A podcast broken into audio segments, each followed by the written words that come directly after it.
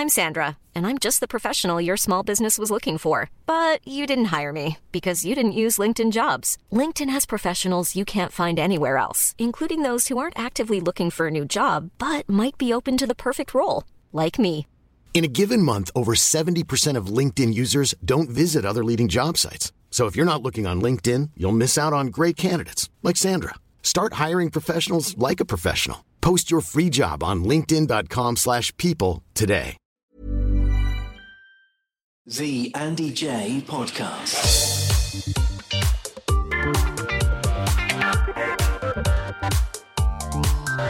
The Andy Jaye Podcast.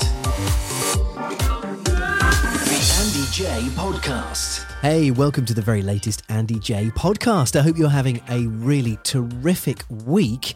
And I'm going to attempt to say this. If I get it wrong, my apologies. I would like to wish you all Gung Hei Fat Choi, which is Happy New Year for Chinese New Year. And the reason why I'm doing that is because of my wonderful, very special guest for this week, Mr. Ken Hom, the master of the wok. Ken is going to talk to us about a whole range of things. He's lived a really remarkable, fascinating, and absolutely engrossing life. And moreover, he's also going to discuss Chinese New Year because if you're listening to this in real time, we're in the middle of the Chinese New Year celebrations as we welcome the Year of the Tiger, uh, which I think is wonderful. And Ken will be on hand to explain a lot more about that. And if you know anything about Chinese New Year, you know that it's a great time for celebrating, welcoming in good things, and eating lots of wonderful, wonderful food. So I'm all in. I am on board for Chinese New Year. I wish you the most wonderful year ahead and hope that you have a year of happiness. And you know what? One of the things I think we could all just use this year is a bit less drama. You know what I mean? The last couple of years have been just a bit too dramatic, haven't they? Overall, there's just been a bit too much. I wish you a year of peace and a bit less drama. How does that sound to you? I hope you're on board for it. Um, Listen, I'm not going to go on about Ken because he speaks so eloquently, but what I will tell you is that he is the nicest man. This is a conversation that I hope and think will fill you with comfort and happiness. He's just such a lovely guy. He's done some amazing things in his life, but he's done he's a force for good. He's done a lot of good in his world. And a lot of the activities that he does these days are around charitable organizations and he's a giver of goodness.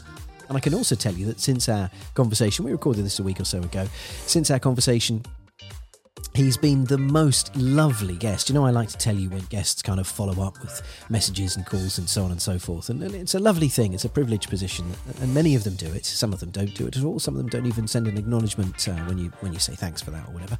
But Ken has been phenomenal. I've had several emails from him, um, all of them joyful and lovely, and just I've got to tell you, he's a really, really good guy. So please enjoy this very special hour with the wonder that is Ken Hom. The Andy Jaye Podcast. Now, I am so excited to tell you about today's guest. He's a man that I have genuinely been wanting to speak to for the best part of three decades. When I tell you he has legend status in my household, I am not giving you a word of a lie and I'll explain why in due course. He's going to talk us through Chinese New Year, he's going to talk us through his amazing life, and he's also going to tell us how he's basically changed everyone's lives for the better. It is the remarkable, the brilliant, and I'm looking at him on my screen right now, the ageless Ken Hom. How you doing, Ken? Gong Hei Fa Choi, which means Gong Hei Fa Choi means a Happy New Year. And you know what's funny? Um, I, I, think a lot of people who are not Chinese don't realize how big Chinese New Year is, especially for those of us in Asia. It's as if you had Christmas, New Year, and Easter rolled into one holiday. And I mean, we spent two weeks just eating, celebrating. Um, I, I loved it when I was a kid, Andy, because I would, you know, because I was, I grew up very poor and then in Chinatown, and um, uh, I would, you know, sort of yank people's uh, coat and say, Gong Hei Fa Choi, which means Happy New Year. And they'd be obliged to give me an envelope with money. I mean, I cashed in. I mean, I really. So and I knew, I knew who, I knew who the ones who were not cheap were. I, I hit them up a few times. I love this. So, so Gung Hei Fat Choi, this is Happy New Year in Cantonese, right? And there's obviously the Yeah, Mandarin as well as. Mandarin is Gong Xi Fa Cai, which is uh, a little quite different. yeah, okay. And and so what we're talking about when you say you went as a child to get these packets, we're, we're going to talk through Chinese New Year properly, Ken, because I, I am so excited by it. And I should a, a big revelation for you for me. Um, my mother-in-law is Chinese, so I'm I'm quite immersed in. I, I, ah. I love this. I've been celebrating Chinese New Year for about 14 years now since I've been with my wife, and I I love it. Your children must be gorgeous. well, I think so, but I'm incredibly biased, Ken. So you know that's uh, you know they, they might not be to anyone else, but they are to me. So let's start off with this. You just mentioned you used to go around as a child and say "Gung Hei Fat Choi" to, to, to adults, and you'd be presented with it's a red envelope, isn't it? A Si packet, is that a right? Red envelope. Because, yes, because red is a color of happiness, good luck, and that sort of thing. And usually, it would um, uh, either have someone's name on it, or it would have um, a symbol of the new year. Like for, for instance, this new year, um, today is the beginning of Chinese New Year, which means the year of the tiger. And one of my grandsons happens to be a tiger, and uh, oh my God, he's a handful. he's 10 years old. I mean, going on like 18. Brilliant. love it. Love it. He's a feisty one. So this is so when it comes to, you know, obviously when we celebrate New Year in the UK and in the, in, in the Western world, it's basically just the changing of a date. You know, 21 became 22, next year it'll become 23 and so on. And it's there's no great there's a few fireworks, but nothing significant really. You know, we might have a New Year's Eve party and see the New Year and sing Auld Lang Syne and so on. But this it's not a huge deal really. It's just sort of it's just the changing of a calendar. But in Chinese New Year, it, it is in the culture in particular, there's a huge temperature change, isn't there? Because there's a connection to animals, like the calendar. The Chinese yeah, have animals. Exactly. So can you explain that calendar. to us? Yes, it's um, you know the the legend had it that uh, uh, when Buddha um, summoned all the animals, and the first one um, uh, uh was I'm a Taurus, which is a cow, but the thing is, the rat jumped on top of my head and jumped first. So the rat became the first. so it was a big animal. race between all these animals. Yes, exactly. They all came to see Buddha, and you know these these uh, legends uh, were built up over time. I mean, we're talking about thousands of years of people adding things to it, and and what is tied to also, um, it's also the beginning of um, spring, which means, you know, the planting, renewal, that sort of thing. And it's a bit like New Year's in our culture too, in the West, which is um, people want to start anew. They're making New Year's revolu- resolutions like, I won't eat so much this year. I'll be careful. I'll be a good person, that sort of thing. And uh, especially um, for Chinese New Year, which is, by the way, celebrated not only, of course, in China, but in places like Vietnam. Um, you know, I'm here in Thailand, and it's celebrated. It's very big in Thailand, um, all over Asia, and it's part of that sort of culture. And it, you know, unlike uh, in the West, where you have one day, you know, a couple of days off, we have two weeks. I love that. And best thing about it. have what people do is they go and visit their families because some people because they're away from their families working etc so it's a really family holiday as well. And of course it all revolves around the center of food. And you eat certain things like fish because fish is uh, uh, you it sounds like prosperity so you want to eat a lot of that. You don't say bad words like you don't talk about uh, bad things like death and uh, you know you clean your house so that it's not dirty. Yeah. And and you want to eat things that hopefully will bring you good health and lots of prosperity. Yes. Yes. And and i love this because there is there's the most sort of wonderful stories around all of the different reasons for doing things. It's not just oh do this because I've told you so. There's there's mythology yeah. to everything, isn't there? Which is which is so poetic actually. Now you've mentioned that this will be we're going into the year of the tiger. What does that mean, Ken? Because obviously you've talked about your feisty grandson, who sounds great, by the way. But, but, but what does it mean for the, for kind of the rest of us? What can we expect well, from the year of the tiger? will hopefully it will be better than the last two years. I think um, we will come roaring back. In other words, from uh, the last two years have uh, has been quite challenging, and I think that um, uh, the prognosis looks good. Things uh, already we see, despite everything, the economy is uh, picking up. So um, Tiger is supposed to be a very good year because it's followed by the biggest year next year, which is Dragon. Oh. So Tiger and Dragon together means we're going to be roaring ahead, and um, it's a good uh, sign of, of the future. And I think we should be optimistic you see, I'm already excited now. I mean, you've, you've got me feeling great already, Ken. Although I have found out, I mean, I've known this for a while now, but I am a snake. What does this mean for me? Am I, am I okay with the tiger and a dragon? Am I am I on form with these guys, or are they going to stamp yes, well, on me? Well, we might eat you. okay. I could get swallowed by the year. All right, I'm up for that. I mean, so long as it's kind, we're all good it's all a bit of fun. It really it is. Yes. And and I think um, um, it's very interesting because uh, uh, when I started doing lots of things about Chinese New Year's in the UK, I mean, this is a long time ago, and people, mean, almost 40 years ago, nobody sort of celebrated outside of the uh, Asian community Chinese New Year and now everybody knows about it. They, they, they, are interested in it. And as you said, Andy, some people say, you're the tiger. What does that mean? You know, uh, is that good or bad? And, and that sort of thing. Uh, and the interest, I think, only not only in the Chinese New Year, but the interest in the, the foods as well, I think is very important. And you know, it's, it's interesting, Andy, because Chinese food uh, is part of the UK DNA of food. I mean, it's, it's funny. I, I see all these, I talk to these young people who grow up with Chinese food. They think it's like fish and chips, which is great. And they're, and, and everybody's richer for that because the, the, the food is exciting.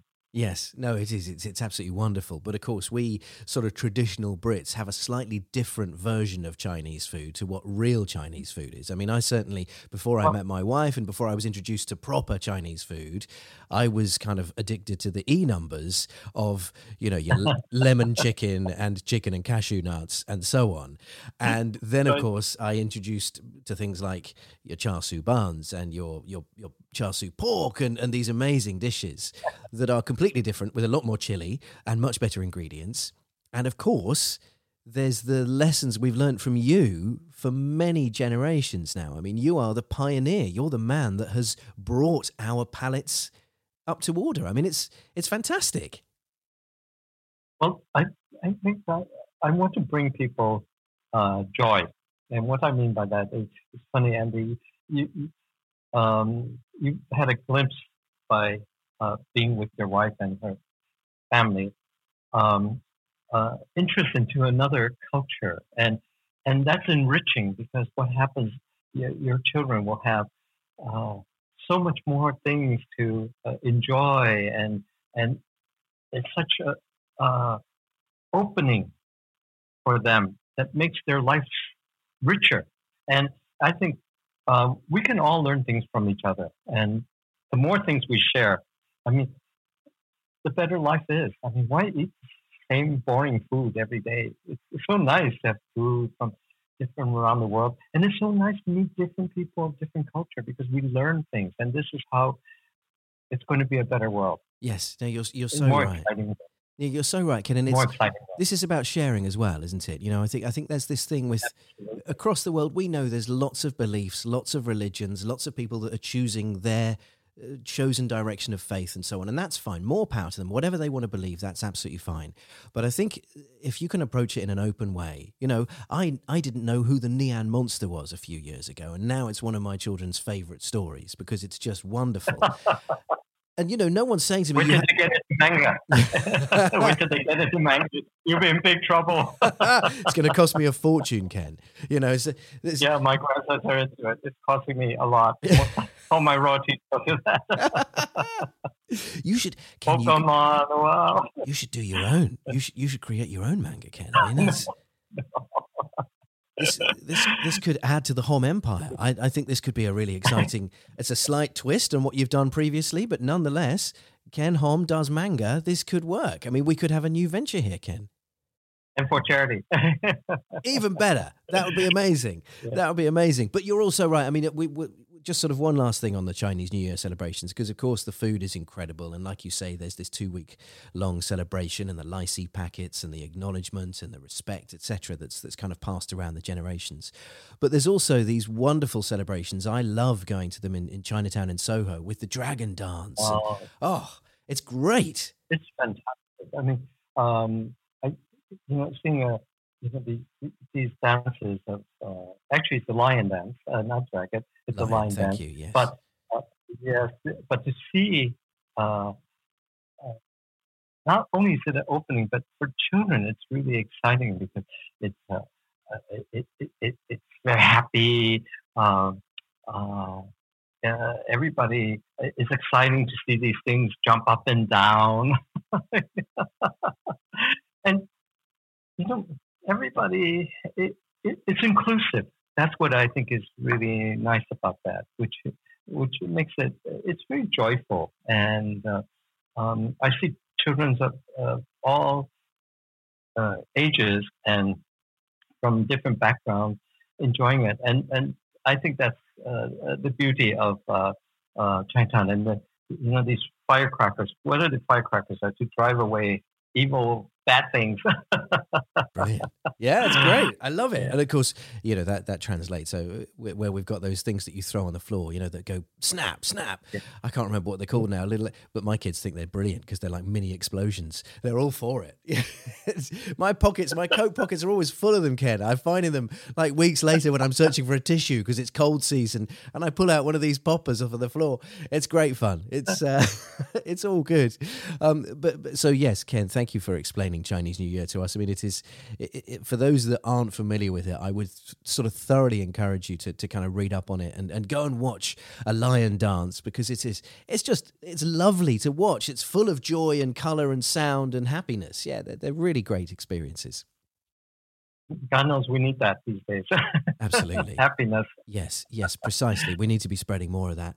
Now, Ken, if you're if you're happy, I'd love to talk about your remarkable life because we're sitting here. I'm I'm in the cold UK. You're in what looks like glorious sunshine in Bangkok, and and you are, I mean, an international man of mystery, really, Ken. You've had the most phenomenal life where you have lived and worked all over the world, but that's been since you've become a professional. You know, your early days, that wasn't the case, was it? You you sort of talked about earlier on. You mentioned that you you grew up very poor. I think you've I've heard you describe yourself as remember. You know, one of your early memories from childhood is hunger.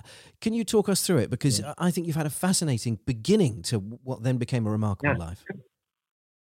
Because my dad, um, unfortunately, he passed away when I was eight months old, and my mother uh, um, had just arrived in America. Uh, this is uh, after the Second World War, and my mother never spoke English. And we, uh, the beginning, we lived on um, his money. He was a veteran, so we lived on his insurance money. And then, obviously, my mother had to work, and she could not get a job unless um, it was with somebody Chinese. So some relatives found her um, some work in in Chicago. Uh, we had to go to Chicago, and we were very very poor. I mean, my mother was making the equivalent of like I don't know, 60, 70 pounds a month, Oh wow! and um, but you know something, Andy, what got us through that was uh, the Chinese community because people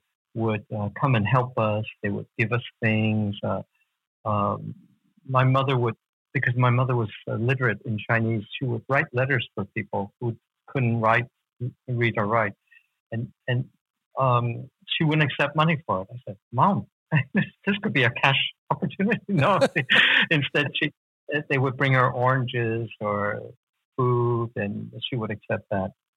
But you know, it's it's it's, it's funny, and the uh, community is very important, and um, you know that got me through that. And then, of course, um, I didn't learn English until I was six because I was only speaking Cantonese. That was my first language. So, you know how you go to school and, you know, children, they bully you because you don't speak the language. Right. But I, you know, it's amazing though. When you're young, you learn quickly. You learn fast. So um, I, I used to bring food, you know, to um, my mother would make, even though we were poor, she would make me something hot, and everybody would have, have cold sandwiches. And I would open the thermos, and the smells would waffle through the classroom. And then soon I was bargaining with them. Okay, if you give me two sandwiches, maybe I'll let you sample some of my mom's cooking. Brilliant. There's the beginning of the entrepreneur I was a dealer. I was a dealer. I love it. I say entrepreneur, you say dealer. That's wonderful. entrepreneur. That's brilliant. That's. I mean, can you, you sort of talk about the community? Obviously, they accepted you, and and how much did you feel that you were having to lean on the community more? Because, as you say, your father died when you were eight months old, so you you have you, presumably you have no memories of him because you're, you, he was just you know you were too young when he died.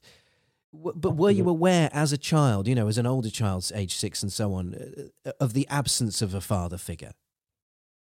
But you know what? In the Chinese community, there were a lot of people who were uh, uncles. In other words, this is your uncle, and they would help my mom. Uh, they would, uh, uh, in fact, that's how I got started at age 11. My uncle Paul gave me a job uh, working in this restaurant. And soon I said, my God, this is what it's like to make money. Yeah. Yeah. um, and actually, that's where how I learned how to cook. And it, it's funny because it made a career and a life for me, learning how to cook at that age.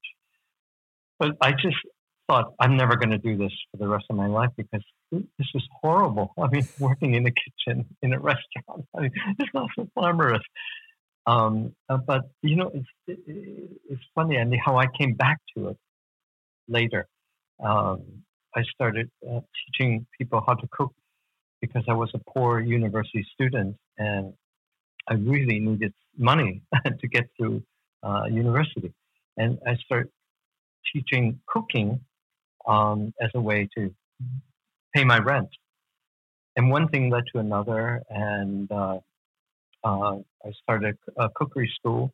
Um, uh, in, I, I studied at in, at the university in, in um, outside of San Francisco, and one thing led to another. I um, I was doing cooking classes in Hong Kong, Oh, and wow. that led to that led to a BBC interview. Uh, BBC was looking for um, uh, someone to do Chinese cookery for two years. They they did a worldwide search, and they asked me to audition. I thought, oh no, I, I'm not that good to be on the BBC. And they said, we'd like you to be our presenter. And you know, it's like this one thing you think, I, I'm not sure this is going to work. because I, I, Andy, I've never done television before. right. And I, I was traumatized. Actually, I couldn't do it. After my first series, I was so traumatized, I couldn't do another series for 10 years because I, I thought, oh no, this is not me. Really? Yeah. But to make a long story, yeah, make a long story short, uh, the uh, series, uh, which came out before you were born in 1984, Oh, that's not before I was born, it- sadly. I wish that were the case. I'm a, I'm a child of the 70s. it broke all of records and it just made me a household name and I, I still couldn't believe it. I thought, yeah, so people uh he said, Yeah, I think it's cool, you know, you well, we, we've, we've, I, I we've, we've leapt, we've leapt a huge leap here from, from six years old trading food for sandwiches and, and, and kind of combating the bullies for friendship to suddenly being on the BBC. You reference the fact that, I mean, we've, first and foremost, Ken, you, you left a freezing city for, as you say, San Francisco, so California, the, the dizzy heights of California. I mean, the, just the change in culture there. flower children. Yes, I was a flower child. Yes, Long I was going to say, were you a hippie? Was that your thing? Yes, I was a hippie. Yeah. I mean, uh, yes, I was a hippie, and uh, uh, I had hair, long hair. I was very cool. I was very cool, and, um, and it, it was brilliant for me because uh, uh, being in California, I saw a huge um, San Francisco Chinese community, which um, I was quite attached to, and um, awareness that a lot of people were more aware of Chinese food, especially in California. And uh, I went to school. Um, also, I I was a teacher's assistant at the University of California in Asian American Studies, and it was just it was so cool. You know, it, at that time we were an, marching anti-Vietnam wars and uh, and peace and love. You know, and of course I love the Beatles and and um, uh, it's funny. The first time I went to the UK in 1971, I just couldn't believe it. I, I, I had my first fish and chips, uh, which I love. And then I go to Chinese restaurants and they'd be serving fish and chips. I said, hold on here. What's going on? yeah. yeah, that's not quite right, is it? yeah, that was an awakening. Uh, but hey, people wanted fish and chips, and you know why not? yes, but this is where you've brought the change, Ken. You know that's the point. Is is you are you are the man who brought the change, who made it from a, like you say, a glorified fish and chip shop to a to a proper Chinese restaurant serving proper Chinese food. So so Ken, you had the university experience, you started teaching cooking and you were getting paid for it, you were getting money in your back pocket. And as I understand it, correct me if I'm wrong, but as I understand it, some of your uh, your lessons, some of the, the people you were teaching, you weren't actually teaching how to cook Chinese food. It was things like uh, how to cook pasta and Italian dishes and so on. I mean, the, well, you know, the thing is, yeah, the first time I got a cooking gig was at a cookery school, which paid me a lot of money. They paid me almost two months' rent. And they said, um, uh, you know, I had been to Italy. I knew how to make pasta. We're talking about, I mean, the 70s, 30s, 70s. And this is so cool. So I did uh, couple of weekends of Italian cooking. And she said, "Do you know anything about Chinese?" I said, "Oh my God, I could do that blindfolded." of course. let me loose here. Yeah. yeah. let me loose here. Yeah. And I thought, hmm, I you know, um, this is something I know, and and you know, it's about sharing. Uh, and you know, Andy, the thing is, what I think BBC liked about me when they auditioned me was, uh, above all anything, I was a teacher. In other words, um, you know, it was for BBC continuing education at that time. And it was about teaching food, uh, another culture through food. And um, one of the persons who had recommended me was the, the, the great Indian cook, uh, Madhur Jaffrey. Right. And she had a really successful Indian cookery series. And when they said they were looking for Chinese, she said, you should talk to Ken. And, and, and so when they interviewed me, they said, "You're the person to do this series," and I just never thought it would change my life. Do, do you know this is the the, the hundredth um, uh, centenary of the BBC? Yes. Um, and they have a hundred items, and one of the items that they're um, featuring is the Ken Hom Walk. I love that. well, yes, we have to talk woks because goodness me, Ken, you have you have made woks very popular and sold a lot of them. So, so Ken, when the BBC come calling and when and when you start recording this series, it was 1984, I think. You were what? Uh, yeah, it was in '83. They commissioned me. '83, they commissioned me, and uh, uh, in February actually of '83, and then they they came to film me uh, in Hong Kong mm-hmm. when I was doing my cookery classes in October of '83 and then the studio work would be done in London in the summer of '84, right. and it would go out uh, uh, in the autumn on, on BBC Two, and um, uh, it went out. I think at seven. It had uh, at that time uh, over four million viewers, which was considered quite a lot. Yes, but but the book that went with the series was uh, number one on the bestseller list for uh, 26 weeks. And I even outsold Jeffrey Archer. hey, Hey, and that would have been the sort of that would have been the Kane and Abel time. So that's that is saying something, Ken. That is that is that is a big deal. And and, and how old are you at this time, Ken? Is it early thirties?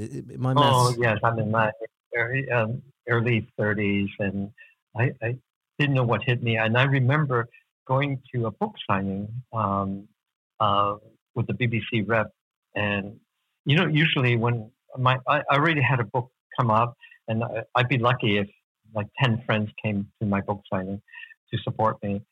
Um, we went to the, I think it was called Malmesbury. It was the biggest bookshop in London. And there were 600 people queued up, you know, all over. I said, who are they waiting for? They said, they're waiting for you. I said, no, you must be kidding me. and, and, and one of the things that touched me uh, so much, almost made me cry, was a Chinese postman. And um, uh, he said, Ken, you know, you made us so proud that you're sharing our food with the rest of the, the British public. And, you know, I almost broke down. That's I went to kiss him. say, Thank you. Uh, I was so touched by it. Uh, he, uh, and, you know, it's things like that that actually uh, made me more happy than anything. Hello, it's John Markar here from our sister podcast, the Driven Chat Podcast. Right now, you're listening to the Andy Jaye Podcast, and it's quite good, isn't it? In fact, do me a favour, give it a little review, five stars, and wherever you're listening, hit that little subscribe or follow button because it does help. See you around. The Andy Jaye Podcast. Yes, that I mean that is that is so lovely to hear, Ken. And and and, and what's the because of course we see the celebrity side of it. We see the TV show, we see the books, we hear about the book signings and so on. But you know, you're in your early thirties here. You, you're kind of through your uh, American phase. You're now living in Hong Kong. You're through your hippie phase and your peace and love and your long hair and so on. But but what is the man behind the shows and the books at this point? Are you a family man at this stage? Are you a father yourself? What's what, Oh, what what's the background to Ken at this stage? Yes, I'm. I'm. Uh, it's, it's, it's kind of wild. I mean, that was California at that time. You know. Uh, You're having a Uh, good time still. cool. Yeah, I'm still having a good time, and uh, I had hair. I had hair. So, um, but you know, it, it, it was really interesting because um, I I had also come up with a a book which was uh, pioneering at that time, which was called um, um, I call it East meets West, and it's sort of the precursor of what we call now fusion cooking where I mix everything from things that I've learned in France and Italy, etc., with with my Asian background. In other words, my Chinese background, uh, coming up with new ideas, new dishes. And you know what's funny, Andy? A lot of people don't know because you see this side of my cooking, which is on television, etc. But they don't know I have a very professional side, which meant um, I did food for airlines. I cooked at the top hotels around the world, doing this kind of cooking, uh, especially in Asia, uh, of East meets West, uh, taking ideas from Italy and mixing them with Asian flavors and food. And that actually was um, uh, my professional reputation. It was amazing. I, I had people coming, all corporate, uh, doing potatoes. You know, in, in Asia, would you come and do this? Uh, uh, I did all the food for Cathay Pacific Airlines for three years. Uh, I cooked in all the top hotels uh, around the world, like here in Bangkok, which is uh, in Hong Kong, uh, Singapore, uh, Sydney, uh, Auckland, New Zealand, New Zealand. They call me Ken, Ken, Ken. Love that. love. Love that. Um, uh, it, it, it was an amazing thing. Um, and then, of course, I started doing uh, a restaurant group in, in uh, uh, uh, the UK in London. I, I worked for them. I, I pioneered this kind of uh, Pan Asian uh, kind uh, cooking. And uh, um, I had a daughter, but not married. uh, you have to remember, I grew up in the, in the era of free love and all that kind of stuff. hey, no judgments here, Ken. More power to you. Good for you. so long as no one was hurt, uh, that's all good. No, and uh, um, uh, it's, it's lovely now. Uh, I have uh, two young grandsons who are the light of my life, yes. and uh, uh, I just love them so much, and they, they love to see me cook, and I, uh, I, I do fish and chips for them. Good man, too right, too right. You've got to stay true to that as well. So Ken, as so, so we're just talk me through the sort of change that you've witnessed in the, the, the world's taste buds because you know I'm, I'm not kind of I'm not exaggerating when I say you are the man responsible for this this unlocking of flavors around the world. I mean, it is it is down to you. It is because of you. You know, there wasn't someone before you. You say the business brain. You, you were putting these things together, and you had the spotlight as well because of your books and because of your TV show and so on. But you did bring the change. So how have you? Yeah, but yeah, it's. I think it's uh, being at the right place at the right time. And what I mean by that, Andy, um, we're talking about sort of the coming of age um, media, social media. And in other words, when you do one thing here, other people hear about it. In other words, chefs start uh, doing gigs elsewhere. In other words, uh, you have French or British chefs come to cook in Hong Kong. Mm. You know that kind of thing. And not only that, but uh, because we we get interviewed, we share our ideas, people eat our food. They say, ah, wait, that's interesting, and, and so it's expanding communication it, for good and for bad.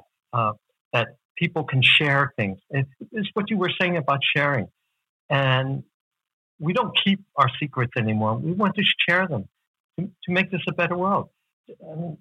uh, I do books because I want to share things with people. And, and, and I love it when young chefs say to me, you know, Ken, we took your idea and we did this. Fantastic. Yeah. I, I said, do I get royalties on that? yes, but, but but I guess what I mean, Ken, is because because it is it is you're you're so right. The sharing is is the way forward, and it's the way to have a better world, and all the rest of it. But but but in terms of the, the the, the change that you've witnessed, and this is what I mean, you know, when you when you were in your thirties and you were bringing this food to new countries and new territories, no one else was doing this. You know, France didn't know what pak choi was, and so on. You know, and, and you're bringing there, you've got the hot wok going, and it's and you're showing people how to do this. And now, of course, wherever you travel, flavors that you have introduced to the world are permeating everything. Every dish, every chef knows about it and is influenced about it. People at home are cooking for themselves. They love it. They have special evenings with it and so on. So, how have you know, we have seen our taste buds change. I, I remember one of the last meals I had with my granddad when he was alive was I had a Chinese meal with him, a proper Chinese meal with him, and it was a mm-hmm. revelation for him because these are different generations. Ken, you know, the, like like you've alluded to, you know, your father fought in the war, my grandfather fought in the war, and so on, and and therefore Chinese food was brand new for him, whereas you know, for obviously people my age in our forties well, and so on, it's the norm. Yeah, of course, and you look at your children. Um, and uh, their classmates. I mean, it's interesting. Um, there, there was a, a survey uh, I was interviewed about four or five years ago uh, about how Chinese food has become so British that people think it's. I mean, it's British. Yeah. I mean, young people grow up thinking that it's British, and and uh, I think that's wonderful. It's it's that embracing of of uh, the taste buds that have has transformed people's way of eating. And when you see young people now, you know, go for Chinese. They don't even. I mean, they don't blink an eye. Yeah. Do, do, do you know what I mean? Yes, of course. I mean, I just like your granddad was like, "What Chinese?" You know that sort of thing, and it shows how, not only how generations have changed, how the world has changed. I mean, as much as uh, you know, there's all this criticism about globalization. Well, globalization is so good for many things because it, uh, it will help us fight against climate change. It will uh, um, help us fight and uh, uh, try to alleviate poverty. Um, you know, we, uh, you know, one of the, the, the, the, soapbox things that I get on is food waste. Andy, it uh, just drives me absolutely crazy about how much food is wasted. Mm. Uh, and this, this is what I rant and rave about in the UK. All this food is being binned and thrown away. Uh, please don't do that because it's bad for the, the, the world. It's bad for everyone. Um, and even when you think I'm an ambassador for Action Against Hunger, that there are 800 million people that are hungry yeah. in the world. When the people are throwing away food, we must stop these kinds of things. You know, it's a, uh, these are the things I'm uh, uh, working and raving about. yes, rightly so. Well, you, I mean, you're so right, Ken. It's it's there is a degree of out of sight, out of mind. You know, I think people don't realize if you if you let something go past its best before date in your fridge and then you just chuck it out, then you're not thinking of there's 800 million people that are hungry. You know, this. and, and, and you know, Andy, you know what I say to people, Andy, use the the common sense, like my mother's generation, my parents, and everything. Uh, what they do is they took something, didn't have the sub, but they smelled it. Mm. Well, if it smells off, it's off, right? Yeah, yeah. I mean, you know, use use what uh, nature gave you. you know, it's like if it doesn't smell right, then it's not right. I don't care what the date is on there. And um, I always smell and sniff everything. and if it doesn't taste right, chuck it out. But before you do that, use your senses. That's what I tell people. And um, the sell by date is, uh, you know, I you know sometimes I, I go and um, I, I, I cook for the homeless, and um, the ingredients I don't know what I'm going to cook, but the ingredients come from supermarkets that uh, have food near its sell by date. They know they won't be able to sell it, but the food is perfectly fine. I take it and I make a menu, a three course menu. Mm. I mean, this is food that would wind up in the bin. It's outrageous. yeah, no, it's it's appalling. And we and we need to stop that. We and we need to teach uh, children not to be wasteful. Uh, in other words, that food is actually valuable and that we should treat it with respect. Yes. Yes, no, you're you're completely right, Ken. And, and and what about these sort of you know we, we see restaurants at the end of the day where they've just they're just kind of troweling food into the bin and so on. What, I know. What can we be doing? How can we improve this? Well, see, well, number one, Andy, when I see, for instance, if I go to a Chinese restaurant and if I order too many things, I take it all back home. Yeah. And in other words, you know, I don't let the restaurant chuck it out and everything. I don't mind the, eating leftovers. Leftovers are fine. This is this is what we have to change our mentality. In fact, I love leftovers because I don't have to cook. Too right. It's a great pleasure. Leftovers are a joy. Exactly, exactly. I could drink more wine then. Precisely, Ken. You, have absolutely nailed it. Yeah, I mean, and that's a very simple thing, isn't it? But, but is there, you know, obviously you say you're, you, you know, you're you're the ambassador for for for, for action for change and and and, and com- combating all, all the global hunger issues. So, so what is it? What what steps should we be doing? What can we be putting in place to to make this change real? Well, number one, we should not be buying more than what we can use. This is the problem about uh, this is what I rant and rave against the supermarkets. You know, buy two get one free, uh, this kind of thing, uh, mm. and we wind up buying more than what we need. And uh, I mean, think about it before you buy something. Am I, am I going to use that uh, food? We, we tend to buy too much. Because I understand that, because, and never go to the supermarket hungry. See, that's the problem when you go to the supermarket and you're hungry, very good, yeah, very good, very good point. Yeah. And you know what I, I do also, Andy? It's about um, this is what I probably one of my projects is my leftover cookery book, which means how do you take things that are left over and don't chuck it out? Well, you know what I? I I I, I have all scraps and pieces of little like a meat dish or this dish. I just put it all up in a bolognese sauce. nobody knows the difference. It tastes really good. I put a lot of spices, garlic into it. my God, people say, this is so good. they don't know it's leftovers. Brilliant.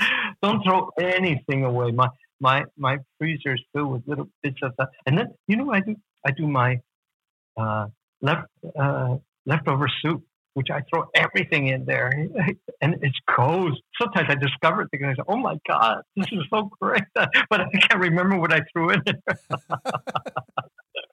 Brilliant. Brilliant. Yes, you're right. Be creative with what's there. Don't chuck out, Yeah. reuse. Always find another way to, to repurpose rather than throw away. I mean, it's these are simple things, Ken, that we can all do. So, yeah, no, that that's that's absolutely sage advice. Uh, Ken, let, let's talk about you and, and the last few years for you. You know, about a decade ago, you had a health scare. You know, you've been notoriously Yeah. incredibly fit and healthy your whole life. I mean, I, I said it at the start. You looking, you know, you look the same age that you did. I had a. I'm gonna. I'm gonna share something with you, Ken. I had hair. I had hair. I had hair, and lots of it. Apart from the hair, Almost as much as yours. apart from the hair, I'm gonna I'm gonna share a story with you, Ken. At university, my first year at university, I lived with three uh, three young lads from Malaysia who were really great guys. And they taught me. So I'm a terrible chef, but none. Well, cook. I can't call myself a chef. I'm a terrible. But they they gave me a few ideas. Great and food in Malaysia. great food. And there, we had a poster of you on our wall, and it was effectively the the front cover of your book, Hot Wok. And we put it up on our wall, along with other heroes of ours like David Ginola, the Newcastle United footballer, and so on. But you were up there on our wall of legends. And I just had to tell you that you look the same now as you did in the in the late '90s when I was at university. So it's been a well-known. I wasn't kidding when I said I couldn't. I was so excited to be chatting to you because you you have you've had this hot wok legend status for me for for many decades, and and the point is you you have been known to have this wonderful lifestyle. You know your swimming and your diet and your exercise and so on, which is kind of the fountain of your youth.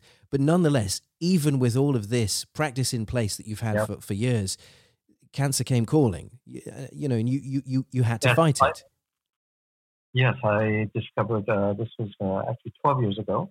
Um, I was 60 then. And I, I go through a physical checkup, and um, they discovered my PSA was up. Okay, that's fine. They said, come back in two weeks. They said, oh, is that, we're going to do a biopsy. And they discovered I had uh, the beginnings of prostate cancer.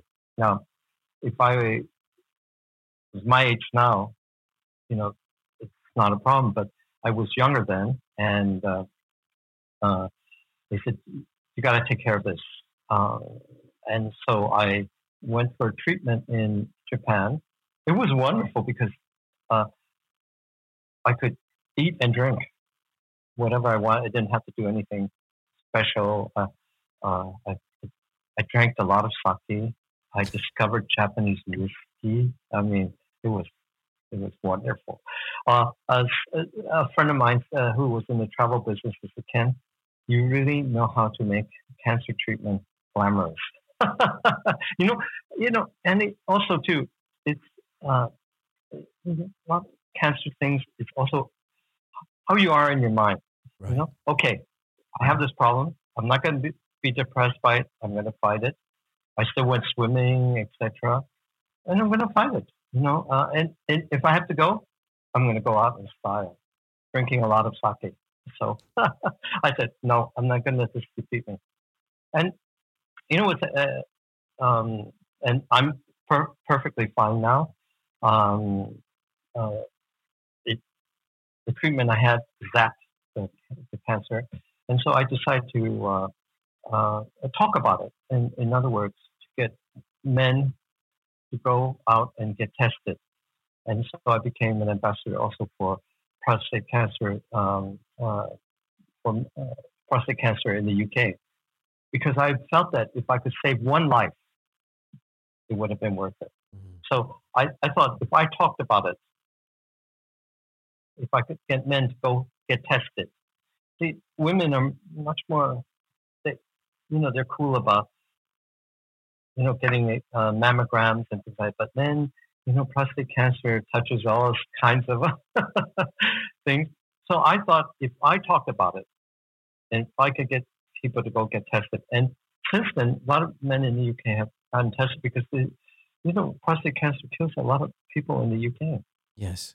And Yes. so, I mean, is it something? Do you, do you feel a sense of responsibility, Ken? Because you are in this position of great fame, and and and I think it's fair to say that universally there's there's such affection for you. You're not one of these sort of controversial celebrities who some people don't like. Everybody loves you. Everybody wants to listen to what you have to say.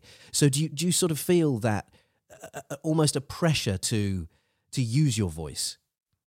no, it's, it's, I think um, it's not, uh, and it's not pressure, but it's my responsibility. Let's put it that way. Um, because I've been so lucky uh, to be successful. And now I have a responsibility to use that uh, success for better causes, uh, not to make uh, money, but to uh, lend my notoriety to good causes that helps the planet, helps everyone, um, to make this a better world. Because that's my message. I want to make this world better for everybody.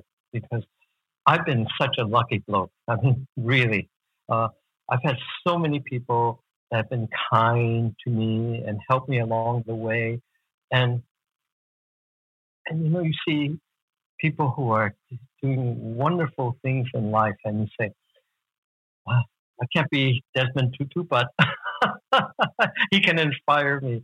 I can, you know, Nelson Mandela, things that they do, and um, uh, maybe I can do something in my own small universe to to make this planet better and to make everybody be happier. Yes, that's uh, what what a lovely thing to hear, Ken. I mean, I, I spoke quite recently to to Ching Ching He Huang, and she was talking about destiny people and the people that have helped her, and she cited you as one of hers. Uh, I am afraid I can't remember the the, the the the translation. I just know Yeah. that it was destiny. People, yeah, There you go. Yeah. I knew I knew you'd know, and and it is it's it's that notion of kindness and sharing and and spotting somebody that needs a hand and helping them. And, and Andy, this is, you know, I am where I am because of my mom. She was a single mom, and she imbued these values into me about sharing. My mom, when after she passed away, my God, we couldn't. The hall that I rented for her memorial couldn't fit the number of people who came because there were hundreds of people came because the kindness that she did to them and she was like that, and she taught me that. And I want this is a legacy that I inherited from her, even though she had a tough life and everything. She was uh, she wanted to help. She was always helping other people, and even when she was in the, uh, the care home, she was in at, at the end of her life. They said we have the nurses said we have to keep your mom from trying to make everybody's bed up. Wow. oh, good for her. she was like that. Uh, you know, she would buy chocolates for everybody. Uh, you know, and that's, I mean, that's her legacy to me, and I want to carry on her work. Yes, you're keeping that flame burning, aren't you? I mean, Ken, if I, you told me earlier, you know, as a child, you, you have memories of being hungry. You know, you had challenges with some bullies in the early stages of school and having to learn language and so on. And, and you know, these are tough upbringings. You know, this isn't this isn't stuff that's forgotten lightly, and it is the stuff that builds you and makes you the person you are. But if I'd said to six, seven year old little Ken, if I'd said, "Li- little Ken, listen, by the time you're, you know, 40, you'll be on the BBC and a household name and cooking all over the world. By the time you're 50, you'll have changed the way the, the world consumes their food. And by the time you're 70, you're going to be pioneering uh, so many good causes, making a difference, and everyone on the planet's going to know who you are and think you're a, a, just a wonderful guy. Would you have believed me? Would you have kind of seen that ascendancy? No, definitely not. I just, I just want to get enough to eat. Yeah. but uh, um, now that I look back and I see how, I mean, my mom, that's really who I um, owe everything to. And then when I see people um, who are loving parents, you know, uh, uh, what children need, number one, is love. And if you have love and then values, and, and with that, even if you're hungry, you can still carry on. Wow. So give your children love. Yeah. Lots of it. Talk us through, if you don't mind. Share with us some of your the things that you do every day, be it mentally or physically, that that keep you sort of as this wonderful soul that you are. Well, you know, and it, it's about not thinking always about yourself. I, I, I think one of the uh, things I see in today's world, which actually makes me sad, is uh, selfishness. You know, if you think about yourself, if I think about myself, I'll be depressed. no, you must think about other people and sort of put your mind somewhere else and not always thinking about yourself. And, you know, stepping outside of oneself actually ah, gives you some peace. You know? Hey, listen, Andy, we all know we're all going to wind up in one place. Yeah. And I, I don't know if you're a billionaire, uh, uh, you're the most powerful person on this planet, that you can escape that. So if you know what the end game is, well, spend your moments when you're here to have good thoughts and try to do good things. You know, it's, it's sometimes just a little gesture of smiling at someone, being kind to someone. You know, that's that's important to not be a grump. that's what I say to my friends. Don't be Mr. Grumpy. Mr. Grumpy is not nice. because being Mr. Grumpy makes you grumpy, and, yes. and you know, uh, you know, you have to laugh from inside your heart. That's uh, and you know what? Having laughter makes your life so much better than being Mr. Grumpy. Yes. so that's my philosophy. you know, that's that, laugh. That sounds a pretty easy one to follow, Ken. Smile, be kind, and laugh. I mean, that's those are words that we can all live by. And and I'm picking up the sense that maybe you're encouraging people to try sake as well. yes, I am. It's something new I discovered. I, I love wine, but when I lived in Japan, uh, uh, getting my treatment, I discovered sake, how wonderful it is. And, and I find out that my age now, in my 70s, that I can drink more sake than I can drink wine.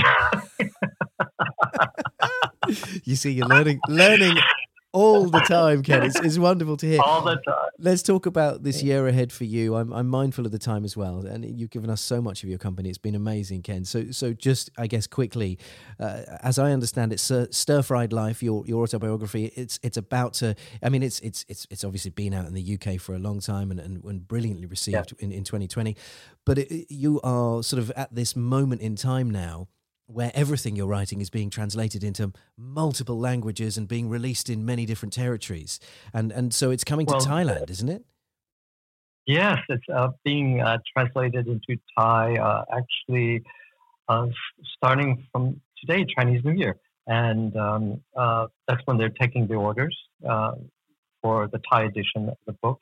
T- two years ago, it was published in Chinese, and there's even talk about it being made into a film. So oh, wow. I said, I said, Bruce Lee's not around to play me. So I said, who would play you, Ken? Who who would you get that's around now? Who who would you get? No, no. I think uh, anyway. There's uh, several Hong Kong actors that they, they would love to do it. Uh, so it, it's it's very funny that, uh, but we'll see. And um, you know, it's all, uh, you know, Andy, it's fun. You know, in life, if you're not having fun, then calm down, you know, and say, why am I not having fun? So have fun, laugh, please. You know, people need to laugh. I mean, and especially during these times, it's been it's been it's been tough. But um, you know, life is kind of a joke, so you got to keep laughing. Uh, Brilliant. I think those are words to live by. Ken, thank you so much. It's it's been the most lovely conversation and, and informative and inspiring and I have loved every second of it. Thank you, Ken. I would love to share a meal with you next time. I, that would be amazing. I would absolutely love that. Do please tell me if you if you're back in the UK. That would be a, uh, one of the great honors of my life. That would be amazing. The Andy Jaye Podcast. Didn't I tell you he was a lovely man? I yeah, I got so much time for Ken. I really, I'm, I sincerely hope we do get to meet up and eat some food together and just hang out in the future when he comes over to the UK. Because what a lovely, lovely guy. I can tell you that next week we've got a completely different conversation for you, and I think it's going to be a lot of fun. If I, if my timetable is correct, and I, I, still have to get a few things in place, but I'm pretty sure next week we will be welcoming Made in Chelsea Bad Boy or Reformed Pantomime Villain, whatever, whatever you want to look at it turned married man with kids and now ultra marathon running legend, Mr. Spencer Matthews. I'm fully anticipating that next week I'll be sharing a really incredible conversation with Spencer Matthews with you. But for now, I wish you a very happy week. Thank you so much for finding this show. Please tell your friends about it. If you'd like to leave some very upbeat and kind words about the show, please feel free to. And if you haven't heard, all of our previous episodes, why not dip in? We have got so many episodes of riveting conversations just waiting for your ears. So have a great week, be kind, and make someone smile. Catch you soon. Bye bye. The Andy Jaye Podcast.